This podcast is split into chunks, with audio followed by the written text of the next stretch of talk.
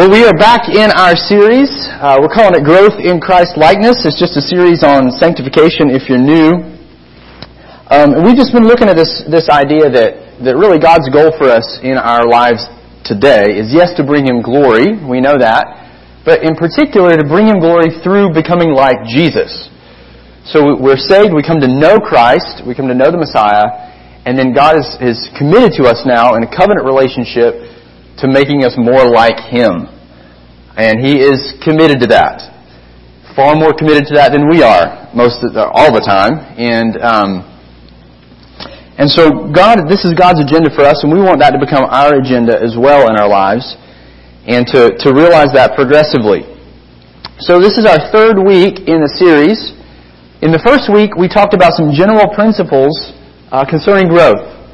So what, big picture, what did the Bible say? What does the Bible say about, about growth and truths, promises, things we need to know that really will set the, set the stage for us? So, we worked through that last, or several weeks ago. And then week two, we talked about the centrality of faith. So, why is faith so important to this process? We learned that we, we, we grow as we come to understand and believe the truth. That's really the core of our responsibility. Paul talks about walking by faith, living by faith in Christ, and he, he just means that we live out our entire Christian life progressively entrusting ourselves to Christ and to His truth. And that's the, the essence. We summed it up last word as, last, last week as entrustment, living a life of entrustment to Christ. And as we entrust ourselves to Him, we also yield our wills to Him in obedience. Right? If we believe in Jesus, we believe Jesus, then we're gonna, we're gonna submit to Him. We're gonna, we're gonna submit to His commands. Action follows belief. So if I believe this stage can hold me up, but I won't walk on it, I don't really believe that the stage can hold me up, right? So if we be, we believe in Jesus, but we don't have any regard for His commands or His directives for our lives, we really don't trust Him. Um, and that's a, that's sobering for us to think about. But it boils down our, our sanctification process to really a fight to believe God, a fight for faith. And that was week two, the centrality of faith. Today, what we're going to look at are some additional gifts God gives us for growth. Some additional gifts that God gives us for growth. So we're going to be answering questions like these. What are some of the channels that God's truth comes to us so that we believe it and obey it? So if last week we learned that we believe the truth, and that's, that's what sanctifies, sanctifies us, what are some of the channels that that truth comes to us so that we can believe it and then obey it? Or we could say like this, what are some of the specific tools that God uses to chisel away at our unbelief and sin and to form us into the image of Christ? How does He do that? What are some of the tools that He uses? Now, if you were to think about that question and answer it yourself, what would you say? Just think to yourself for a moment. Ponder that question. What, what are some of God's tools that He uses, besides what we talked about last week? The truth, the Spirit, faith in Christ, faith in, faith in the truth. More often than not, I think in my Christian life, I've tended to, to think individualistically about this, right? So, what do we typically think of? I need to read my Bible more, right? That's, that's one of the ways. And I'm not, dimini- I'm not diminishing that or devaluing that. We'll talk about that. But we say I need to read my Bible more. I need to, to pray more, to be more consistent in those areas individualistically or individually. And that's important, uh, incredibly important for our growth. And we could spend an entire lesson just talking about those two things, prayer and Bible reading, memorization, meditation, those things. But today, I want us to focus on this main idea that God intends the local church to be the incubator for our growth. God intends the church, and specifically the local church, Timberlake Baptist for all of you, to be the incubator for our growth. In other words, growth in Christ likeness is going to happen as we commit to and immerse ourselves in the ministry at Timberlake. So growth will happen. It's how God has designed it. As we commit to and immerse ourselves at TBC. So just as we introduce this idea today, I want you to think about a couple of things. So Paul was the great evangelist, right? He went into the Gentiles, he planted churches. We saw that and we've seen that in the book of Acts. But if you were here last week and heard Tim preach from Matthew 28 and, and other places, we learned that there's another side of Paul's ministry, which is to present the church mature in Christ, right? That's his burden. And so Paul would go back and revisit these churches after he'd planted them to make sure they were established in doctrine and they had elders who could lead them and et cetera, et cetera. But what I want you to, to observe by this is that, that Paul expected this what we'll call maturational element. that This maturational element of of his commission to be carried out in and by the local church. He expected the local church to carry on what he had started. So, many of the commands that Paul says, you know, I labor for you, I labor for your growth, I, I teach you, I, I admonish you. He transitions to the church. Teach one another, admonish one another. So all of these things transition over to the church. And the church, then, in Paul's mind, is the incubator, really, for the growth and the maturity of the Christians that are assembled in it. It's why he planted them. It's why he told the churches to continue to meet, and it's why he installed faithful elders, so that the church would, would mature. And this, just kind of as a side note, is why we really press membership at Timberlake, and in particular in Boundless is because we know uh, and believe deeply that as you commit here by faith, that the Lord will work in your life. So really, if you wanted to boil down our ministry objectives and Boundless, we've got two main objectives as you come to us. We want to make sure that you know Christ. That's premier. I'm not interested in you becoming a member and not knowing Christ. Okay? So we want to make sure that you know Christ and the gospel and then, number two, we want you to get plugged into the incubator, right? We want you to get plugged into His body here at TBC through membership. And I'm not going to say the rest will take care of itself, uh, but it kind of will. Uh, the Lord will, will be faithful. It definitely involves our effort, for sure. But God is, this is God's design. So, our, our theme today, if you want to write down our kind of a theme line, we could say it like this. God provides a number of incredible gifts for us that come from His church. God provides a number of incredible gifts for us that come from His church. And we'll look at six of them. And we'll go fast. Okay? I'll try to go fast. Six of them. They're not going to be new to you. Uh, but it'll be helpful, I think, to put it in this context. Six gifts that come from His church. Gifts for growth is what we'll call it. So the title of the message, Gifts for Growth in the Local Church. Should be pretty easy to remember. Alright, number one. First gift. Preaching. Preaching is the first gift of God to the church. And we could tie in with that elders and leadership, church leaders, those kinds of things. But preaching, I'm going to focus on preaching. So the primary way that God desires to grow us is by the public preaching of His Word. Think about that for a second. Personal Bible reading is an incredible privilege. I love it, right? I read my Bible often, study it deeply, especially to teach. But for nearly 2,000 years of church history, very few Christians had their own copy of the Scriptures. Think about that. God has worked in and sustained His church for millennia through the corporate reading and preaching of Scripture. And in fact, it, it stretches beyond, you know, from a, from a historical perspective, behind the church, to Israel and His people in the Old and New Covenants. He sustained them through the corporate reading and preaching of Scripture. Now, I'm not going to try to go deep into text today because we don't have time. But if you want to write down Nehemiah 8 and 9, Nehemiah 8 and 9 for your reading later. It's one of my favorite stories, and essentially, I'll give you the Cliff Notes version. Ezra, the people have come back from exile, and Ezra the scribe is tasked with teaching the people God's ways because they'd forgotten them. So they build him a little pulpit, a little platform. He stands on it. He gets the, the Torah, rolls it out. He's got people on his right and his left that are helping him interpret and make sense of it. And he just starts reading it. And it says, when he started reading it, all the people stood up and he read it from sun up to sundown, day after day after day. And as he read it, he just explained it to them. That's all he did. Read, explain, read, explain. And they were broken. They were brought to repentance. They mourned. They fasted. They implemented the things that they weren't doing. It was just, um, it's amazing to see all Ezra was doing was standing up there, reading the, reading the Torah, explaining it to them, giving them the sense, and God worked mightily in the nation of Israel. Nehemiah 8 and 9. And uh, Paul's commands to Timothy, we're, we're used to those, but I'll put them up on the screen for you. Paul tells Timothy, until I come, devote yourself to the public reading of Scripture, to exhortation, to teaching. So do you see those elements?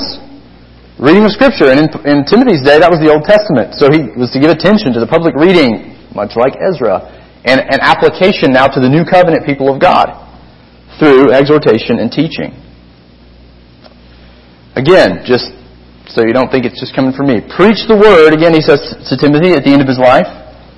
This is one of the climactic exhortations he gives to Timothy. Preach the word. Be ready in season and out of season. Reprove, rebuke, and exhort with complete patience and teaching. Again, it's just so central, and there's so many texts, we would be here all day if we looked at them. So I just want you to see that God has designed this preaching to come to us through faithful but flawed men. And they're called elders and pastors. You see this in a number of places. Ephesians 4:12 is a good one to write down. And God has raised up these men to watch over our souls. And one of the main ways they do this is by faithfully teaching God's Word to us. Week in, week out, morning and evening. And this kind of preaching grows us in some pretty incredible ways. So I've listed a few of them for us here.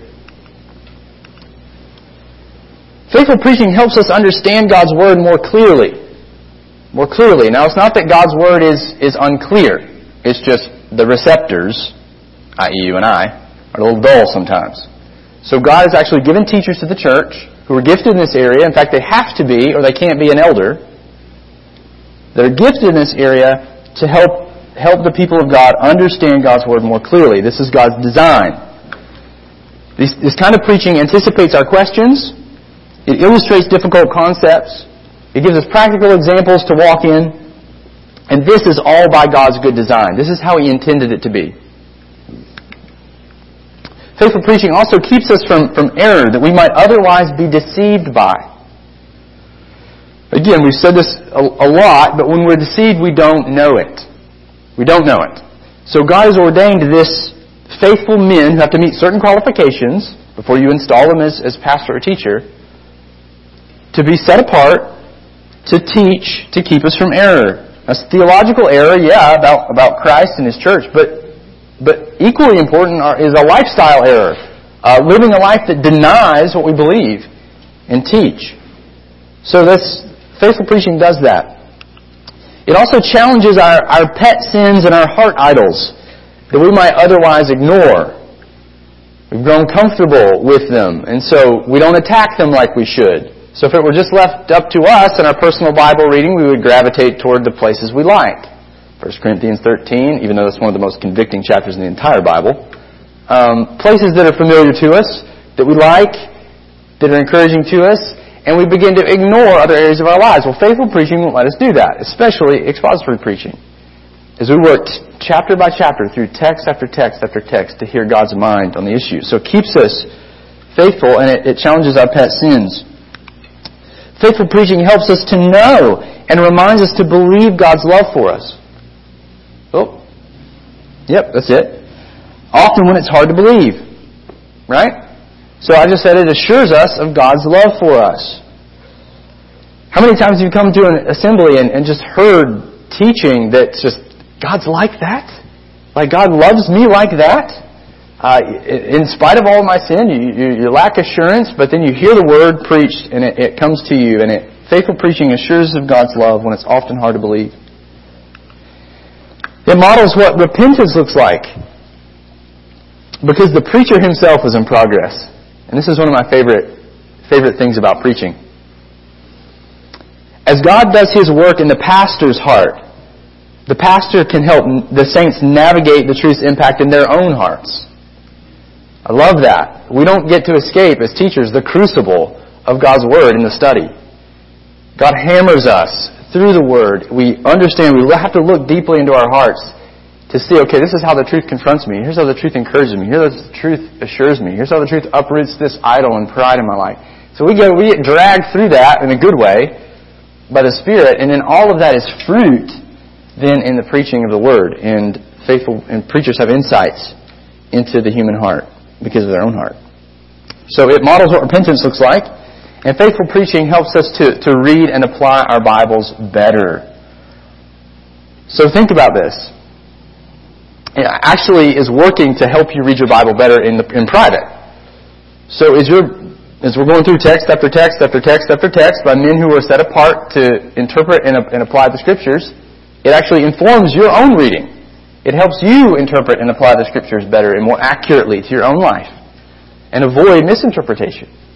So I, I can't tell you how this is this rang true so much for me when I when I first was kind of a new convert in college and got plugged into a church and really began to see okay this is how you do this. Um, it just fueled my own my own study of Scripture. So helpful. So you need to recognize that your maturity in large part depends on the maturity of the preaching that you're exposed to on a regular basis. Your maturity depends in large part, not all, not exclusively, but in large part, on the maturity of the preaching that you're exposed to on a regular basis. That's why it's so important to be involved in a healthy church, kind of right off the bat. Preaching is a gift of God to you to help you grow, and is perhaps one of the most powerful gifts that God has given to us. There's so many promises in Scripture about the power of God's Word. Isaiah 55 says that it never returns void or empty from what God intends it to do. So all, the Word always accomplishes its mission. So, man, faithful preaching unleashes the power of God in the life of the church. Number two, singing. Singing. Another way that the Lord desires to see His Word work its way into our hearts and lives is by singing together. Look at this text in Colossians 3.16. It says, Let the Word of Christ dwell in you richly, teaching and admonishing one another in all wisdom, singing psalms and hymns and spiritual songs with thankfulness in your hearts to God. So the command is to let the word of Christ dwell in you richly, and he says teaching, so we just kind of covered that element, faithful preaching, but he also says singing, right here. It's a participle. So it's a way that the word dwells in us, through singing. And God intends to grow us through, through this process of singing together. So let's think about that for a minute. When we sing together, the thunderous sound of the assembly, singing to God, directs us heavenward. It points us up, right? You think about entering into the assembly with the throng of, of, of God's people singing His praises. It sets our minds on the things above, and it reminds us that we're part of God's glorious purpose here on earth to hear the people of God sing. And these songs get stuck in your head intentionally, even if the melodies are wonky, don't they? They're a form of memorization and meditation on the truth. It's intentional. God knows that singing helps us meditate and memorize the truth. And for a negative example of that, look at uh, Deuteronomy 31. God tells Moses to write a song for the people of Israel so that what God did will live unforgotten in their mouths, is what he says. But it's a song about their judgment. because it's essentially saying, yes, Lord, you did all these things for us, and we're going to go into the land, and we're going to ignore you, and you're going to judge us for it, and so this is why we're going to know that you're going to judge us for it, because, you know, we're singing about you, that you delivered us, and we should have known this was coming. It's kind of, the, I probably shouldn't have said that, because it probably just really butchered that psalm. Beautiful Song of Moses there.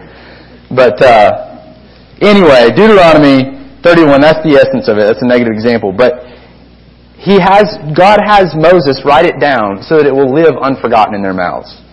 In other words, it'll, it'll help them memorize it. Um, in Ephesians 5.19, Paul says we are to address one another when we sing. So it's a little far cry from sort of the passion conferences where everybody's, you know, only addressing the Lord. Uh, so Ephesians 5.19 says we're to address one another. That's because singing is one of the ways that we affirm truth to each other. It's corporate in nature. So we should be able to hear each other. Sing. When we sing together, we're, we're saying, yes, I believe this too. This is the truth. So we're affirming it to one another, and I don't know if this has ever happened to you, but it's a sweet moment when you catch your friend's eye or somebody you're discipling or somebody that's discipling you and they kind of find you as you're singing a lyric to a song and they're like, I'm singing this and thinking of you. Isn't that powerful? Because you're affirming the truth to one another and you're being built up kind of in that moment. So it, it affirm, we affirm the truth to each other when we sing. It's a form of instructing each other. And I'm even impacted by people who have no idea they're impacting me when they sing. Has this ever happened to you? My faith is strengthened when I see other saints praising their Lord, especially when they're suffering or they're going through something difficult or a trial. Have you ever seen somebody that's just riddled with cancer and they are just praising God from the bottom of their heart in the corporate assembly? They can't get enough of Christ what does that do to your faith? That strengthens it. Even if, even if you're suffering and you're having a hard time trusting the Lord, you see there's something available that maybe you haven't tapped into yet, but it's there. Through the singing of God's Word. And just lastly, music evokes emotion all by itself, doesn't it? I think we could just ask uh, King Saul as he uh, had David come in and play for him, you know. That was a tough time for David. Almost got pegged to the wall with a spear. Um, but at the same time, music helped soothe the evil spirit that was in Saul. So uh, we can see that music evokes emotion all by itself, but when it's paired with the truth, it can affect us in the most profound ways, in helpful ways. Emotion is a good gift from God. So when it's, it's fueled by the truth, it can affect us in, in really profound ways. So singing is important Incredibly important. In fact, it's got a place right alongside the teaching in Colossians 3. And it's a form, it's a way that the Word of Christ dwells in us. So don't think of singing as a nice prelude to the preaching hour. Or, what's worse, a waste of time, uh, or wishing that we could sing your favorite songs and you're just kind of discontent with what we're singing. That's not the issue. It's not about you, it's about engaging with God and engaging with your brothers and sisters as you meditate on the truth. It's intended by God to have a positive growth effect in your heart, in your life, just by singing. So, number three, going to keep moving here. The ordinances. The ordinances. And if you don't know what that word means, it just means the, another word for it is sacraments, or the things that Christ has commanded uh, to be observed and practiced in the church as pictures of his death and the implications of his death for us. So you could think of it as if preaching, the first thing that we talked about, is, is truth through speech, and singing is truth through song, we might call this point truth through symbols, or truth through pictures, even though there's words involved in, in the Lord's Supper and baptism. God has instituted two of these ordinances that He desires us to, to practice and intends us to grow as we do. And the first one's baptism. Baptism. I can put that up there. Yeah. So what is baptism? Baptism is a, a public declaration of the Lordship of Christ. It's saying, He is my Lord. I have, I'm united to Him by faith, and I'm publicly declaring that for everyone to see. It's a way of identifying publicly with Christ. It pictures what happened to us at conversion. So we were buried with Christ in His death. We were forgiven. We were raised up with Him spiritually to live life now with new power. That's what Romans 6 says. And this, of course, has a sanctifying effect on the one baptized. It does. I mean, that's who it's intended for, is a public declaration, an affirmation of, of our faith in Christ and our conversion. But it also impacts everybody who watches it. So I want you to consider this with me for a minute. Watching a baptism does some things. It reaffirms my identity in Christ. That's what it does. It reaffirms our identity in Christ. It compels us to consider ourselves dead to sin and alive to God in Christ Jesus. Romans 6:11. That's a, a symbol of what it is, and it's saying, yeah, yeah, that's a reality for me, too. It reminds me. It reaffirms my identity in Christ. In particular, it reaffirms that I'm dead to sin. May not feel that way, but reality is, uh, yep, I am dead to sin. That's, that's true. Sin no longer is my master, and I'm no longer completely enslaved to it. I might be dominated by a particular sin pattern in my life at, this, at the moment, but the reality, objectively, my status has changed. Christ is my new master. And not only am I dead to sin, but I'm alive to God. I'm alive to God. Baptism reminds me that I have resurrection power at my disposal to live a new life. So hopeful. Paul says it like this We are raised to walk in newness of life in Romans 6 4. Talking about baptism, like in the symbol of baptism, what baptism depicts about us. So when sin and discouragement seem to dominate, I can repent with fresh hope because of these truths declared to me by baptism. They're glorious realities, and my thinking needs to get in line with, with what these realities are about myself.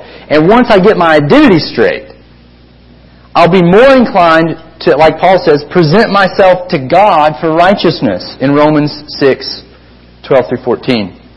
Oh man. Sorry guys. I'll send this to you. How about that?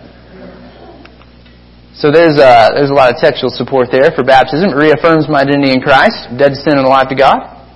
And it leads to presenting myself for service to God instead of sin. So that leads to the Lord's Supper. The second ordinance, or communion, is another gift of God's grace to us in the ordinances. And it's also intended to nourish us spiritually. Not just to eat the plastic-like things and think, man, this tastes like plastic. That's kind of what I'm tempted to think sometimes. I wish that had a little more juice.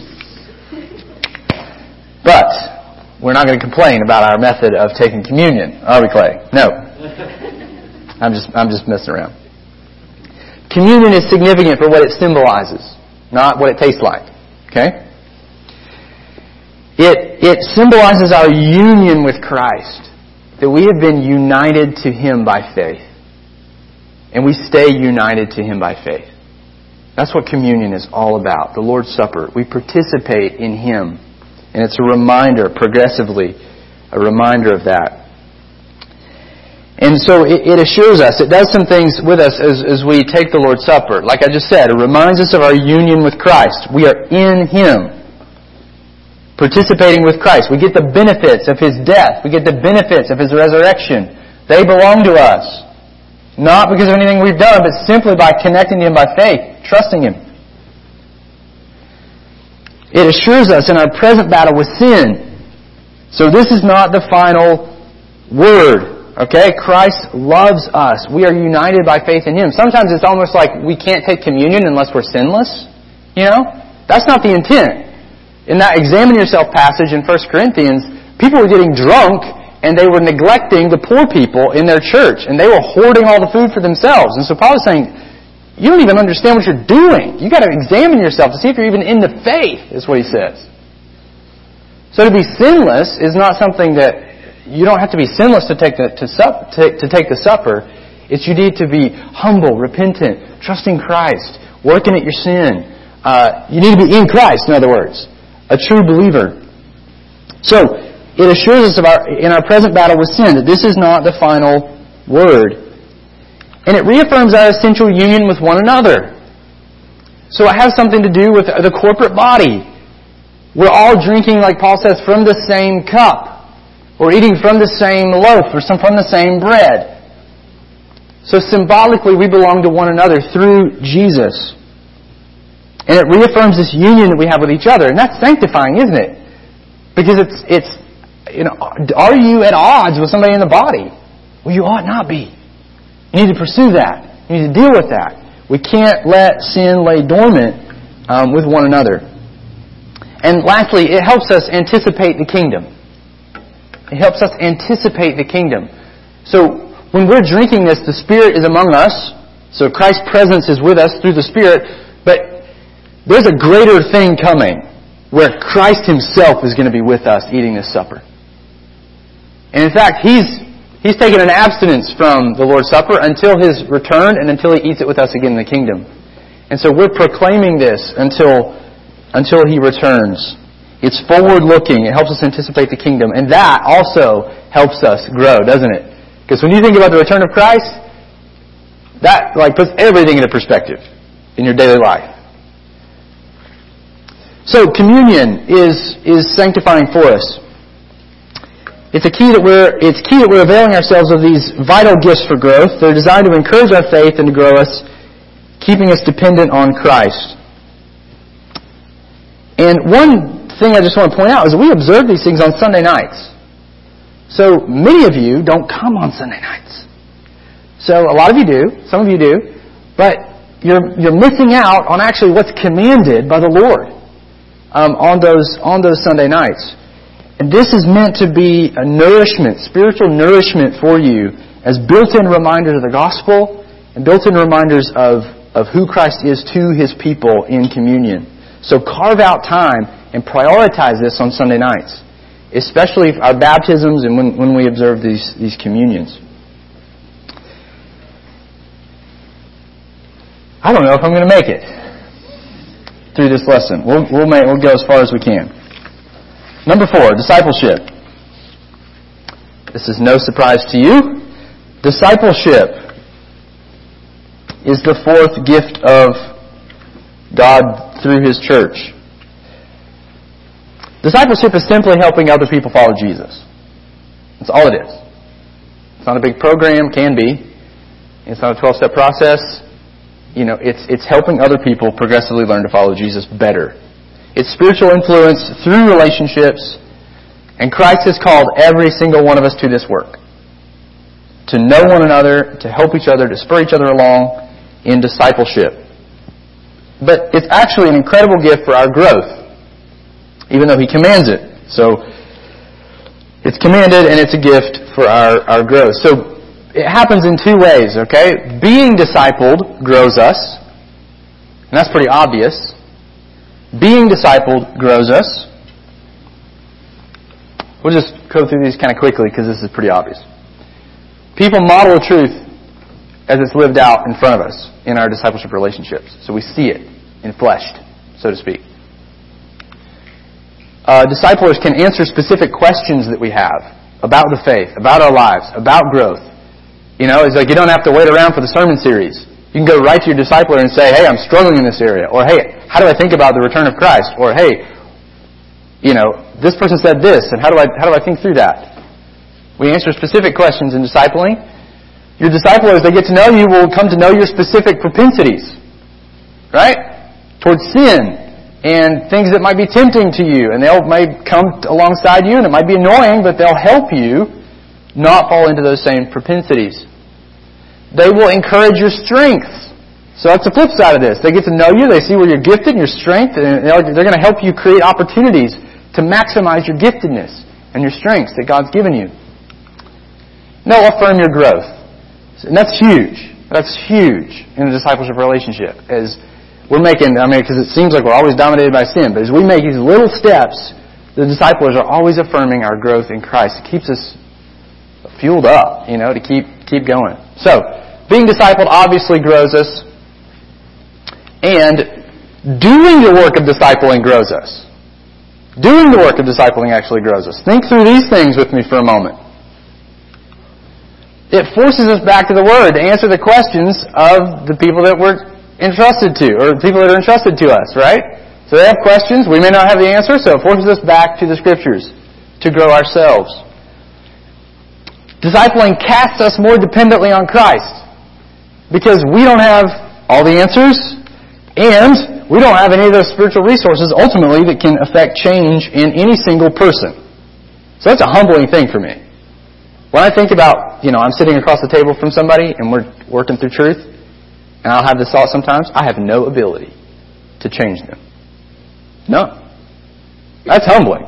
Okay, so it casts us more dependently on Christ. Love that. It exposes our hypocrisy. Whoa! I mean, as you're trying to help somebody grow, the light gets shined right back in your face, and you got to deal with stuff because you can't be say, telling Joe to deal with stuff, and you're not going to deal with it. So do you see how God designs this? He designs it to, to really fuel our own growth, examine our own lives for areas of hypocrisy, and we're driven to new levels of, of repentance and faith through this process than we ever thought before, you know, because we didn't realize how bad we were uh, before we started discipling somebody else and how inadequate we were. So it's going to drive us to new levels of repentance and faith and humility. And I think I love this. This is something I've seen in my life over and over again. It, it really cultivates the fear of Christ in my life, meaning it uproots the fear of man. Right? So if I'm fearing man, Paul says I can't be a servant of Christ. It's like oil and water. They don't mix.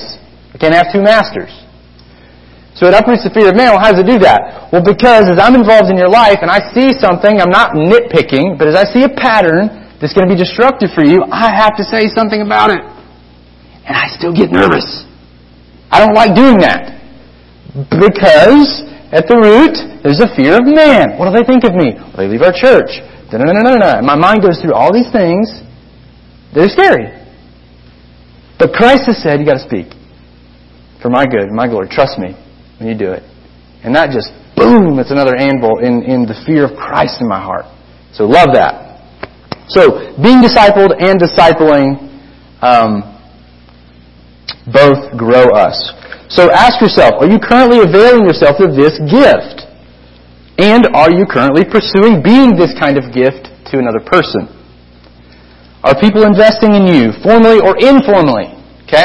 I want to make the informal really important because lots of times we think, I don't have a discipler, but there's tons of people that you can go to and ask questions and that's happening and you're growing and you're relating to them. They're discipling you. And it's informal. Okay? But pursue that. Are you investing in others to help them become more like Jesus? That's key, key element of our growth. Hmm, we have two more decisions. I'll give them to you. I can't afford one more week on this, okay? This is so good, but I can't I can't give you one more because we got other stuff we got to talk about next week and then we're done. All right? So, I'm just going to give them to you, okay? And I'll give you the notes. You can read it. Body life. Body life is so important. Okay? And what do I mean? This is sort of an offshoot of, of our discipleship relationships. So discipleship is a form of body life, meaning you're connecting with another believer and growing as a result of that. But I want you to think of body life more broadly than just discipleship. It's any kinds of relationships that we're cultivating. And in particular, People who are different from you, it's good to get to know them. People who think differently from you, it's great to get to know them. People who have different preferences than you, it's good to get to know them. If you're a public school person, talk to the die-hard homeschool person. You know? Like, talk to them. Because they're going to challenge the way you think. And that's good. And we need to learn how to do that. Okay? We need to learn how to agree, even though we disagree about preferences. And even sinful actions against you are good for you in the body. It will happen. And I have seen so many people walk away from the body because they think this isn't supposed to happen. I just got hurt. So I'm out of here. That cannot be further from the truth. Imagine you're a group of people in progress, which implies you still sin, which implies I'm going to get sinned against, right? But God has designed us to transform us. We learn to lovingly confront people instead of seething or gossiping or slandering. We learn to forgive like we've been forgiven instead of growing bitter or becoming self-pitying in that offense. We learn to love for Christ's sake, not for my sake, not hypocritically for selfish motives. We learn to be patient with the weaknesses of others rather than expecting perfection out of them. We learn to respond with kindness and goodness rather than retaliating in anger or vengeance. All of these come to us because we are hurt by one another. So don't believe the lie that church is supposed to be a place where I'm insulated from pain. That's not what God intends. You will be sinned against, and we must learn to handle it biblically because that's for our growth. That's how God designs body life to work. And now I realize I'm maximized on the negative about body life. There's a lot of positive things, but I only have no time. So, okay, service is number six. Service is number six. Really, bird's eye. oh, this is a, a shame. you have been given gifts by Christ and He expects you to use them.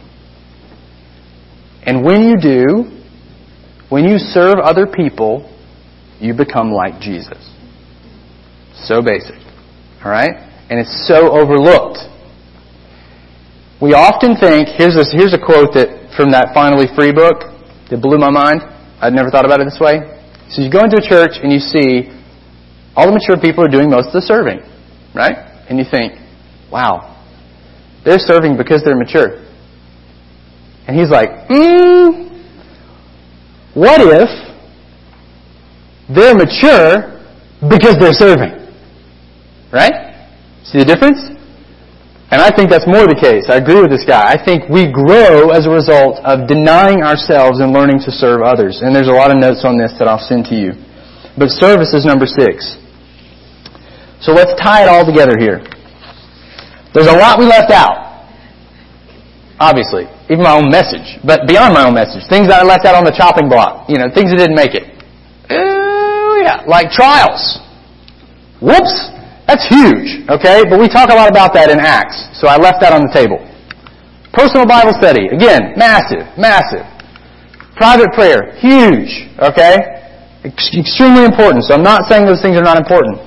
Uh, those things are very important. But the church is God's gift to you as an incubator.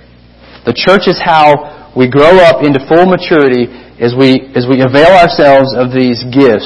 And so what I would encourage you to do is review these points and ask yourself if you've neglected any of these areas in your own spiritual growth. And make an action plan and work to implement these things into your life. And if you need some help, come talk to us. We will help you uh, assess and implement, and we're happy to do that. I'm constantly assessing and implementing in my own life, so I'm also a work in progress in this. Uh, none of us have arrived. So, next week we'll, we'll tie up the series, and um, hopefully I'll get through all my notes next time. All right, let's pray.